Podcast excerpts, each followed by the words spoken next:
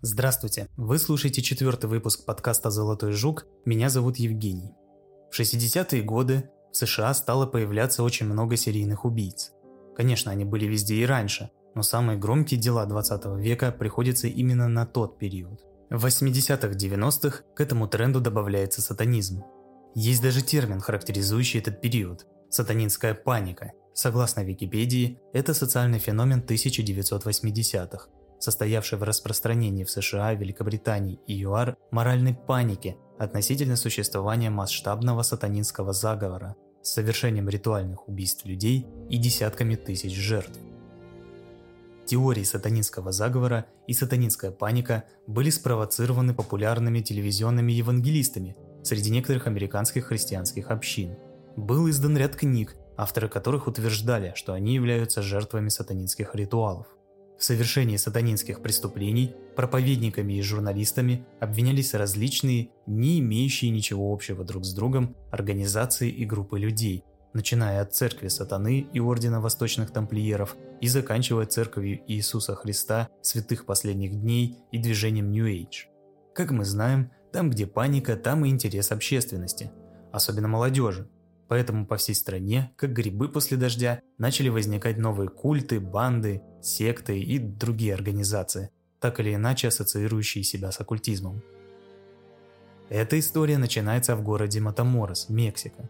Это маленький приграничный город на правом берегу реки Рио-Гранде. Напротив, на левом берегу, находится город Браунсвиль, штат Техас. Сам Матаморос – это типичный приграничный городок, которому присущи все проблемы подобных мест – наркотики, алкоголь, нищета и, как следствие, высокий уровень преступности. Техас – это популярное место отдыха американских студентов еще с 1930 года. Поэтому каждую весну около 250 тысяч студентов отправлялись на каникулы в Браунсвиль и Матаморос, чтобы насладиться отдыхом после долгой учебы. Одним из таких студентов был Марк Килрой. 21-летний парень учился в Техасском университете в Остине – Весной 1989 года он вместе с друзьями приехал на каникулы в Матаморос, чтобы развлечься и отдохнуть. 14 марта друзья потеряли его из виду где-то перед рассветом и, не найдя его до следующего дня, пошли в полицию. Если бы ребята знали, что предыдущие два месяца в этом районе аналогичным образом исчезли около 60 человек, то выбрали бы какое-нибудь другое место для проведения каникул. Но беззаботные молодые люди, уставшие за долгие месяцы учебы, были не в том настроении, чтобы думать о таких вещах. Скорее всего, это дело так и оставалось бы нераскрытым еще долгое время, наряду с вышеупомянутыми 60 похищениями, если бы не одно большое отличие. Он был американец, да еще и со связями. Его исчезновение мгновенно вызвало соответствующую реакцию. Родители прилетели в Матаморос и назначили награду в 15 тысяч долларов за любую информацию о Марке или его похитителях. Официальные лица Америки пристально следили за ходом расследования, пока местная полиция допрашивала 127 известных преступников. Стремление раскрыть дело было таким сильным, что при дознании нередко использовались пытки, причем применялись не только дубинки, но и газировка, смешанная с острым соусом, которую щедро распыляли в ноздри подозреваемым. Но все было бесполезно. В то же время полиция проводила один из стандартных антинаркотических рейдов. Власти выявляли и выслеживали подручных и наемников местных наркобаронов. 1 апреля 1989 года мимо одного из блокпостов проехал 20-летний Серафин Эрнандес Гарсия, племянник местного главаря Элио Эрнандеса Ривьеры. Он промчался мимо полицейских, словно не замечая их. Представители закона проследили за ним до ранчо неподалеку. Быстрый осмотр прилегающей территории показал наличие оккультных предметов и следов ритуалов, а также признаки контрабанды марихуаны. Через 8 дней полиция уже во всеоружии вернулась на ранчо и арестовала Серафина и еще одного дилера Дэвида Серна Вальдеса. Молодые люди были абсолютно спокойны и более того, считали, что неуязвимы для закона, потому что их охраняют некие высшие силы. Тем временем Детективы опросили смотрителя того ранчо, которое называлось ранчо Санта-Елена. Он назвал остальных членов синдиката Эрнандеса, которые были частыми посетителями этого места. Но самое главное, он опознал Марка Килроя по фотографии из школьного альбома. В изоляторе Серафин легко признался в соучастии в похищении и убийстве Марка и других людей за последние пару лет на ранчо Санта-Елена. Он рассказал, что это были жертвоприношения для защиты различных дел их организации. «Это наша религия», — говорил Эрнандес, — «наше Вуду». Серафин назвал лидера их культа. Это был Адольфо Констанцо, Эль Падрино или Крестный Отец, колдун, практикующий африканскую магию Пало Майомбе. Наркодилер рассказал, что именно Эль Падрино организовал эти похищения, и именно он лично мучил жертв и потом вырезал их органы, чтобы бросить в ритуальный котел. Полиция вернулась на ранчо вместе с Эрнандесом, и тот указал на частное кладбище, где представители закона откопали 12 тел. Все жертвы были мужчинами, кто-то застрелен с близкого расстояния, а кто-то зарублен мачете. Среди них был и Марк Килрой – его череп был вскрыт, а мозг изъят. В ближайшем сарае был найден чугунный чайник, заполненный кровью, останками животных и 28 деревянными палочками, которые они называли «палос пало майомби» и использовали для общения с духами. Рядом, плавающим в чаше среди скорпионов и пауков, детективы и обнаружили мозг похищенного студента. Среди находок также были окровавленный алтарь, части тел животных и людей, а также котел, наполненный кровью. Религия, которая послужила основой для культа Констанца, называется сантерия. Похожая на Вуду, она включает в себя ритуальную магию, основанную на оккультизме. Так называемый главный сатанист 20 века Алистер Кроули определил, что деятельность сантерии параллельна сатанизму. Как и сатанизм, африканская религия следует девизу «делай, что хочешь». В оккультизме сантерии и сатанизме нет общей системы ценностей и каких-то правил касательно наркотиков, секса, лжи. Профессор Мерседес Сандовал из Майами-Дейтского общественного колледжа подчеркнула именно этот момент. Сантерия не имеет моральной позиции. Она не выносит суждений в вашей жизни. Она ничему не говорит «нет». Но, как оказалось, приспешники и поклонники культа Констанца были заворожены не только речами и идеями Эль Падрино – но и, как ни странно, магии кино. В 1987 году Джон Шлезингер выпустил фильм «Верующие» по роману Николаса Конде «Религия» 1982 года. В фильме рассказывается о культе, который приносит в жертву детей, чтобы обрести силу и богатство. Ритуалы в фильме во многом основаны на сантерии. Согласно признаниям пойманных членов организации Констанца, их особый религиозный стиль был основан на этом фильме – Культ использовал принципы, описанные в кино, как трамплин для реализации своих оккультных верований. Серафин Гарсия полностью отдался этим принципам. На допросе после ареста он признался лейтенанту Джорджу Гавиата, насколько серьезно он относится к фильму. Гавиата вспоминал. «Я помню, что не понимал, что он мне говорил. Я сказал, это Сантерия?» И он ответил, «Да, да, Сантерия, Вуду, чувак». А потом продолжил повторять «верующие, верующие, верующие». Несмотря на незнание всех тонкостей Сантерии, фильм запрограммировал Гарсия и оказал огромное влияние на его сознание. Гавиату также добавил, что даже когда культ сделал его жрецом, Серафин не полностью понимал, что именно он практикует, потому что все, что было у него на уме, это фильм. Немного разобравшись в мотивации культистов и их религии, давайте теперь поподробнее поговорим о главных лицах и о том, как он был основан и развивался в Мексике. Естественно, все началось с одного человека – Адольфо де Хесоса Констанца. Он родился в Майами 1 ноября 1962 года и был первым из трех предполагаемых детей от разных отцов. Его мать, Делия Аврора Гонзалес Дель Валле, была 15-летней кубинской иммигранткой. Когда Адольфу было 6 месяцев, он был благословлен гаитянским жрецом Пало Майомбе и наречен избранным – и неспосланным для великой силы. Он был еще младенцем, когда они переехали в Сан-Хуан, Пуэрто-Рико. Там они представлялись всем католиками, а мальчик даже работал прислужником в церкви. В то же время Делия полностью погрузилась в Паломайомби и учила своего сына, пользуясь опытом и наставлениями магов, практикующих в Сан-Хуане и соседнем Гаити. В 72-м они вернулись в Майами, уже навсегда – и Адольфу начал свое постоянное обучение у гаитянского жреца в маленькой Гаване. В свою очередь, его мать была закоренелой преступницей, арестованной 30 раз по разным статьям, начиная от незаконного проникновения и краж в магазинах и до подделки чеков и за безнадзорность детей. Тем не менее, она всегда избегала серьезного наказания, объясняя несостоятельность закона своей мистической религией. Она оставила целый ряд съемных домов в Майами разгромленными в крови и останках жертвенных животных. Сын пошел по стопам матери. Будучи подростком, он разъезжал по гей-барам Майами и совершал мелкие преступления. Так как кроме черной магии он ничему учиться не хотел, школу он закончил с большим трудом, а начальный колледж бросил после первого семестра.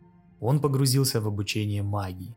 Вместе со своим наставником они грабили могилы и разливали кровь на куклы Вуду, проклиная своих врагов. Пало Майомби позволяла выбрать свой путь без каких-либо предубеждений. Наркоторговцы часто доверялись ей, чтобы защитить свои незаконные предприятия. Крестный отец Констанца дал строгие советы своему юному протеже. Пускай неверующие убивают себя наркотиками, мы только выиграем от их глупости.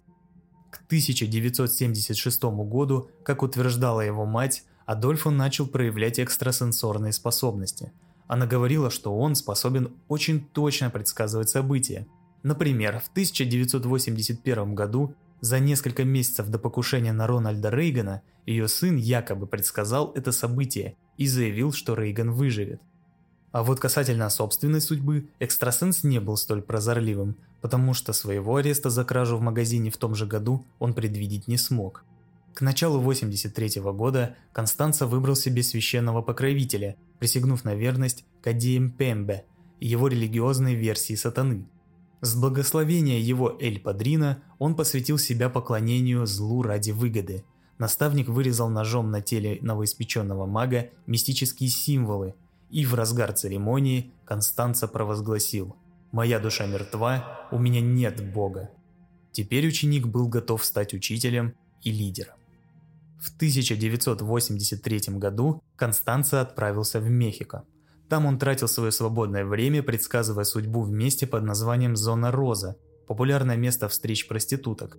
Перед возвращением в Майами он завербовал своих первых последователей – Мартина Квинтану Родригеса гомосексуалиста и ясновидца Хорхе Монтеса и Амара Орео Очуа, который с 15 лет был сильно увлечен оккультизмом. Он сразу соблазнил Квинтану и Ореа и назвал одного из них его женщиной, а другого его мужчиной, в зависимости от его романтического предпочтения в этот момент.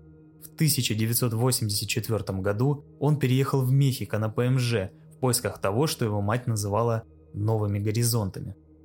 Слава о его магических способностях начала распространяться по городу, и он начал зарабатывать на этом деньги и получать новых последователей. Говорили, что он предсказывает будущее и предлагает так называемые лимпии – ритуальное очищение тем, кто думал, что их прокляли. После смерти Констанца были найдены его записи. В них нашли по крайней мере 31 постоянного покупателя. Некоторые платили до 4,5 тысяч долларов за одну церемонию – он составил прайс для животных жертвоприношений от 6 долларов за курицу до 3100 долларов за котенка африканского льва.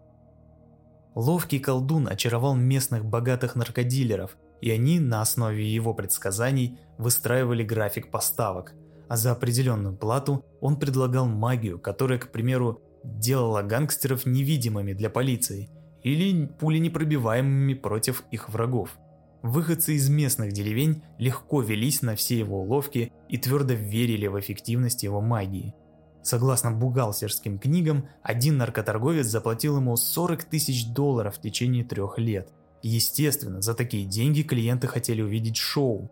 Констанца понимал, чего будет стоить разочарование ожиданий вооруженных до зубов банд. Поэтому, несколько укрепившись на месте, в 1985 году он с тремя своими учениками совершил рейд на местное кладбище, где набрал костей для своего собственного кровавого котла.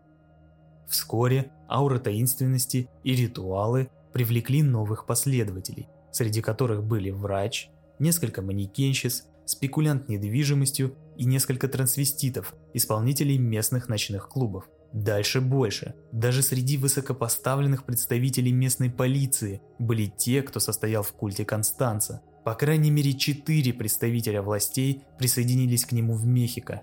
Один из них, Сальвадор Гарсия Аларкон, был командиром, отвечающим за расследование дел, касающихся наркотиков. Другой, Флорентино Вентура Гутьеррес, ушел из федеральных властей и возглавил мексиканское отделение Интерпола. В 1986 году Вентура представил Констанца семье наркодилеров Кальзада, которые в то время были одним из доминирующих наркокартелей Мексики. Эти ребята были уже не деревенскими дурачками, которые ведутся на всякие глупости. Но Констанца, очередной раз применив все свое обаяние и уже немалый опыт, смог убедить упорных наркоторговцев в своих сверхъестественных способностях. С тех пор жизнь и бизнес колдуна стали стремительно улучшаться.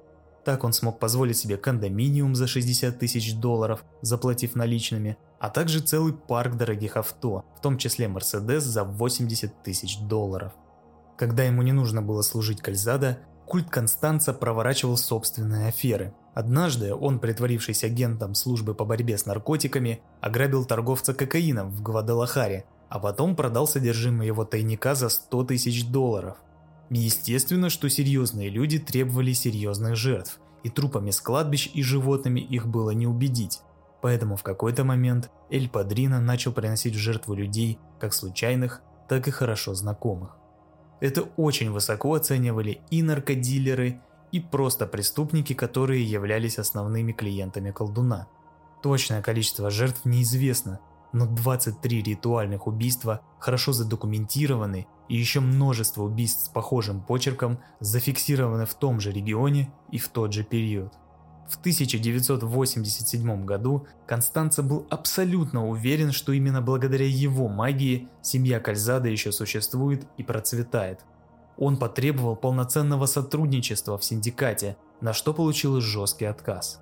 Это привело его в ярость, хоть и с виду он казался спокойным. 1 мая 1987 года в полицию пришло сообщение об исчезновении Гильермо Кальзада Санчеза и шести членов его семьи. В их офисе были обнаружены остатки свечей и другие признаки странной религиозной церемонии. Через шесть дней полиция начала вылавливать тела из реки Зумпанго. Это продолжалось неделю. В итоге все семь тел были извлечены. Все были изувечены в результате садистских ритуалов – Некоторым не хватало ушей и пальцев, изрезаны сердца и гениталии. У одного тела была вырвана часть позвоночника, у двух других не было мозга. Как вы уже догадались, все недостающие части нашлись потом в котле Констанца, который он назвал Нганга. Жестокая месть имела не только эмоциональный характер, но и давала достаточно жертв, чтобы организация продолжила набирать мощь и была защищена от вторжений извне. Важнейшим членом оккультной организации Констанца была Сара Мария Альдретта Вильяреал.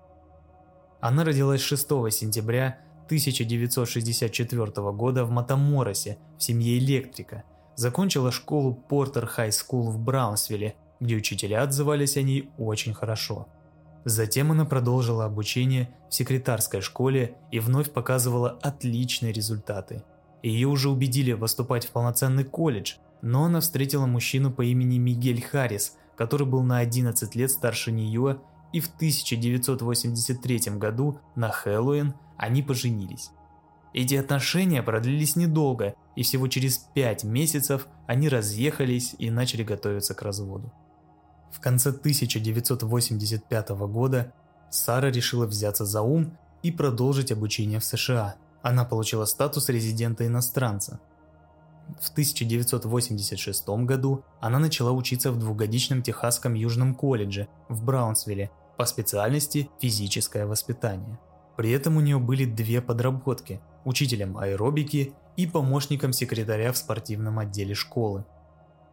Уже к концу первого семестра Сара попала в почетный список из 33 лучших учеников за отличные оценки – Кроме того, она организовала курсы повышения квалификации для футбольной команды, за что удостоилась местной награды за выдающееся физическое воспитание в свободное время. В связи с разводом она переехала к родителям в Матаморос.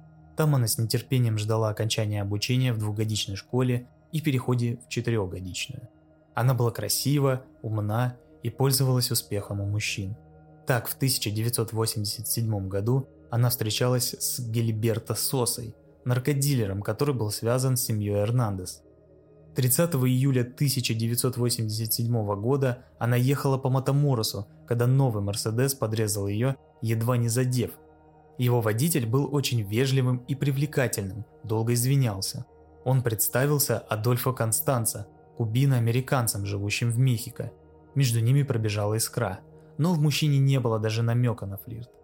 Так началась их история – Конечно же, вся их встреча была подстроена с целью завербовать близкого к Сосе человека в свой культ.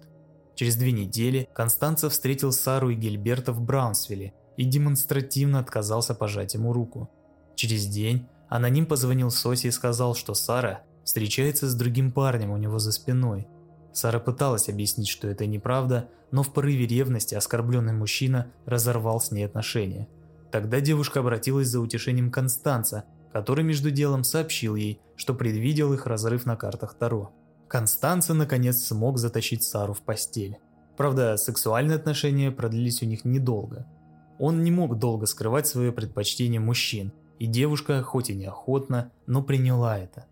Но она уже попалась на религиозный крючок культа, и к концу лета 1987 года от спортсменки и отличницы Сары Альдретте не осталось и следа. Она словно стала экспертом в колдовстве и постоянно ударялась в жаркие разговоры о высших силах, ритуалах и относительности сил света и тьмы. Констанца называл ее Ламадрина, крестная мать их растущего культа. Вскоре, заметив, что семья Эрнандес разрывается от внутренних расприй и находится под серьезным давлением извне, Констанца решил, что пора действовать. Он использовал весь свой арсенал магических уловок, чтобы убедить всех в том, что Пало Майомбе решит все их проблемы. Враги будут принесены в жертву, а магия защитит семью от полиции и пуль неприятелей. Взамен он просил полномочия по управлению организацией и 50% от прибыли. Ритуалы стали более кровавыми и садистскими после того, как Констанца перенес штаб своего культа на то самое ранчо Санта-Елена в 20 милях от Матамороса – 28 мая 1988 года там были убиты наркодилер Гектор де ла Фуэнте и фермер Мойзес Кастильо. Естественно, они стали жертвами ритуалов. Затем, 16 июля, уже в Мехико, Эль Падрино руководил пытками и расчленением бывшего любовника одного из членов культа Хорхе Монтеса. Его звали Рауль Пас Эскивель. Изуродованные останки были выброшены на улицу, где их обнаружили дети и с воплями побежали вызывать полицию. Самое значимое событие в карьере кровавого культа произошло в августе 1988 года. 10 числа в отместку за кражу 800 тысяч долларов конкуренты похитили Овидио Эрнандеса и его двухлетнего сына. Через пару дней культисты схватили и замучили до смерти незнакомца, во время ритуалов они молились своему кровавому богу об освобождении Эрнандеса, и уже 13 августа они были освобождены, причем без единого песа выкупа. Само собой, все лавры за их счастливое освобождение Констанца присвоил себе. Он был так счастлив, что практически не заметил самоубийства одного из своих последователей, того самого главы Интерпола Флорентина Вентуры. Одной автоматной очередью он убил себя, свою жену и друга. В ноябре 1988 года настала очередь бывшего полицейского и на тот момент еще одного члена культа Хорхе Гомеса стать новой жертвой бога Кадиемпембе. Его принесли в жертву за то, что он нарушил запрет на употребление наркотиков. Следующей жертвой стал Изекииль Родригес Луна. Контрабандист-конкурент был замучен до смерти на День Святого Валентина 1989 года. Еще два дилера, Рубен Вела Гарса и Эрнесто Ривас Диас, пополнили ужасную коллекцию в котле Нганга за то, что вошли на церемонию без приглашения. Через 9 дней они похитили неизвестного, но тот так яростно сражался, что Констанца приказал Элио Эрнандесу застрелить его без ритуалов. 25 февраля культ случайно схватил 14-летнего Хосе Гарсия, двоюродного брата Элио, его убили, не успев понять свою ошибку. Тем временем Констанца собирался переправить 800 килограмм марихуаны по Рио-Гранде и чувствовал, что для полной сохранности ему не хватает жертв. 13 марта они замучили еще одного человека, но и этого было мало. Колдун посчитал, что тот страдал недостаточно, поэтому отдал приказ найти еще кого-нибудь. Он сказал своим приспешникам, «Дайте мне того, кого можно использовать». Того, кто будет кричать. На следующее утро они похитили Марка Килроя. Но и он не был последним. Чтобы защитить свой будущий груз, Констанца решил сделать последней, так сказать, почетной жертвой бывшего любовника самой крестной матери культа. Напомню, им был Гильберто Соса. Его замучили 28 марта 1989 года, а 8 апреля груз был успешно доставлен до места назначения. Его подчиненные уже несли ему с этой сделки 300 тысяч долларов. Он ликовал, восхваляя свои магические способности. Но его волшебный щит треснул уже на следующий день. Марк Килрой вызвал такой общественный резонанс, что при давлении влиятельных связей родителей парня полиция пустила все силы на расследование этого дела. 9 апреля 1989 года четыре члена банды Эрнандеса были задержаны, так и не донеся выручку до босса. А уже 11 апреля кладбище на ранчо Санта-Елена начало раскрывать страшные секреты культа. Кроме тех 12 тел на кладбище, еще три были найдены в саду поблизости. Констанца бросился в бега. Он разъезжал Сара Эльдрета своими любовниками Мартином Квинтане и Амаром Ореа, а также наемным убийцей семьи Эрнандес, Альваро де Леон Вальдесом по кличке Эль Дуби. Информаторы сказали полиции, что он может бежать домой, к матери, и обстановка в Майами накалилась настолько, что убедила его остаться в Мехико, курсируя от дома одного ученика к другому. Все, что было найдено на ранчо, обнародовали специально для прессы. По телевидению транслировали специальный выпуск по этому делу. В городе ходили слухи, что Констанца был замечен в Чикаго и ведет дела со здешней мафией – Другие говорили, что видели, как Сара Альдрета угрожала похитить 10 детей за каждого сидящего в тюрьме члена культа. Полиция прочесывала всю границу, но никак не могла найти следы главаря и его ближайших приспешников. Они словно исчезли. Даже арест патриарха семьи Эрнандес едва ли смог облегчить задачу полиции. Они нашли деньги, оружие, наркотики, но ни намека на присутствие культа. 18 апреля Констанца прочитал в картах Таро, что его могут предать, и стал очень пристально присматриваться к своим друзьям и последователям. Он знал, что кто-то сдал Эрнандеса и боялся того же. При нем всегда был Узи, а на сон он тратил всего по несколько минут. Кроме того, он начал угрожать своим приближенным. Он говорил, они не могут убить тебя, но я могу. 24 апреля 1989 года полиция арестовала еще одного члена культа, Хорхе Монтеса. Его дом находился всего в трех кварталах от места, где была убита семья Кальзада в 1986 Он, как и все остальные арестованные до него, утверждал, что Констанция является вдохновителем и главным палачом во всех этих кровавых и жестоких убийствах. Через три дня Констанца и его четыре ближайших приспешника поселились в многоквартирном доме на Рио-Сена в Мехико. 2 мая Сара Альдрета, в страхе за свою жизнь, написала записку и выбросила из окна спальни на улицу. Там было написано «Пожалуйста, позвоните в полицию и скажите им, что в этом здании находятся те, кого они ищут. Скажите им, что женщину держат в заложниках. Я умоляю об этом, потому что больше всего я хочу поговорить, иначе они убьют девушку». Эту записку тут же подобрал прохожий, прочитал и оставил себе. Он подумал, что это какая-то неудачная попытка пошутить. А тем временем, прямо над его головой, в переполненной квартире, Констанция и его сообщники планировали побег из Мехико и возможность начать с чего-то нового. «Они никогда меня не возьмут», – заверил колдун своих последователей. Но похоже, что магия, которой так гордился Констанца, не просто дала сбой – Видимо, его бог и вовсе отвернулся от него, потому что уже 6 мая 1989 года полиция прибыла в Рио-Сена. Но самое интересное, что, казалось бы, может легко происходить в кино, а не в реальной жизни, состоит в том, что полиция была там совершенно по другому делу. Они разыскивали пропавшую девочку и расспрашивали всех жителей в этом районе но уже порядком уставший от недосыпа и постоянного нервного напряжения Адольфа Констанца запаниковал. Только увидев в окно полицейскую машину, он открыл огонь из своего пистолета-пулемета, и уже через несколько секунд дом окружили 180 полицейских, поливая культистов ответным огнем. Перестрелка длилась 45 минут, но чудесным образом единственным раненым человеком оказался офицер, которого Констанца пострелил первыми выстрелами.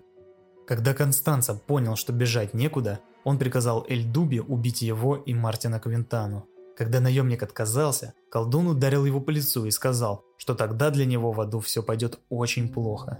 Это подействовало на убийцу, и после того, как Констанца в последний раз обнял Квинтану, Эльдуби выпустил по ним очередь из автомата. Когда полиция ворвалась в квартиру, они обнаружили главаря культа в шкафу вместе с его любовником, а оставшихся трех членов секты поместили под арест и отвезли в тюрьму. В заключение Эльдуби признался в убийстве своего босса и его друга и с улыбкой отметил, что крестный отец не будет мертвым надолго. Воскрешение Констанца полицию волновало намного меньше, чем объединение дел оставшихся культистов. После перестрелки в Мехико 14 членам секты были предъявлены различные обвинения – от хранения оборота оружия и наркотиков до убийств и препятствий правосудию. В августе 1990 года Эльдуби был приговорен к 35 годам лишения свободы за убийство Констанции Квинтаны. Хуан Фрагоса и Хорхе Монтес тоже получили по 35 лет за убийство Рауля Эскивеля. Также по этому делу был осужден и Амар Орея, но он умер от СПИДа еще до вынесения приговора. А что же Сара Альдрета? Ла Мадрина старалась показать себя жертвой, но сама же себя и выдала, когда стала проявлять слишком большую информированность о колдовстве и сообщать очень интимные подробности кровавых ритуалов. Сама же она утверждала, что исповедовала только христианскую сантерию и никогда не слышала об убийствах на ранчо Санта-Елена. Но присяжные ей не поверили, и когда был вынесен приговор в 1994 году, ей и еще нескольким культистам она получила 62 года тюремного заключения – ее соратники Элио Эрнандес и Серафин-младший получили по 67 лет лишения свободы. При этом американские власти готовы привлечь их за убийство Марка Килроя, если они когда-нибудь будут освобождены из-под стражи. Во время разбирательств, по словам властей, Сара Альдретта проявляла признаки раздвоения личности. Одна проявлялась, когда она была перед камерами и отрицала свою причастность к убийствам на ранчо. Другая выходила, когда с ней беседовали приватно – Тогда она подробно рассказывала обо всех аспектах ужасных ритуалов. Анонимный источник в офисе прокурора говорил о трех личностях Сары. Последняя показывалась, когда та разговаривала сама с собой. Находясь в тюрьме, Ламадрина сказала. «Я не думаю, что религия закончится с нами, потому что в ней много людей. Они нашли в Монтерее храм, который даже не имеет отношения к нам. Это будет продолжаться». В период с 1987 по 1989 годы полиция Мехико зафиксировала 74 ритуальных убийства. Среди них 14 – это младенцы. В 16 из всего списка подозревается культ Констанца. Все они с привлечением детей и подростков. Но у властей недостаточно доказательств для предъявления обвинений. Прокурор Гильермо Бара тогда сказал репортерам, да, мы бы хотели сказать, что это Констанца совершил все эти преступления и дела закрыты. И факт в том, что мы считаем, что он несет ответственность за некоторые из них. Хотя мы никогда не сможем этого доказать. Но он не совершал все эти убийства, а значит кто-то другой это сделал. Кто-то, кто все еще на свободе. На основе этих событий был снят художественный фильм «За гранью страха». Также вы можете посмотреть фильм, который послужил так называемой настольной книгой для сектантов – Напомню, он называется «Верующие» 1987 года. Большое спасибо за внимание и до встречи в следующем выпуске.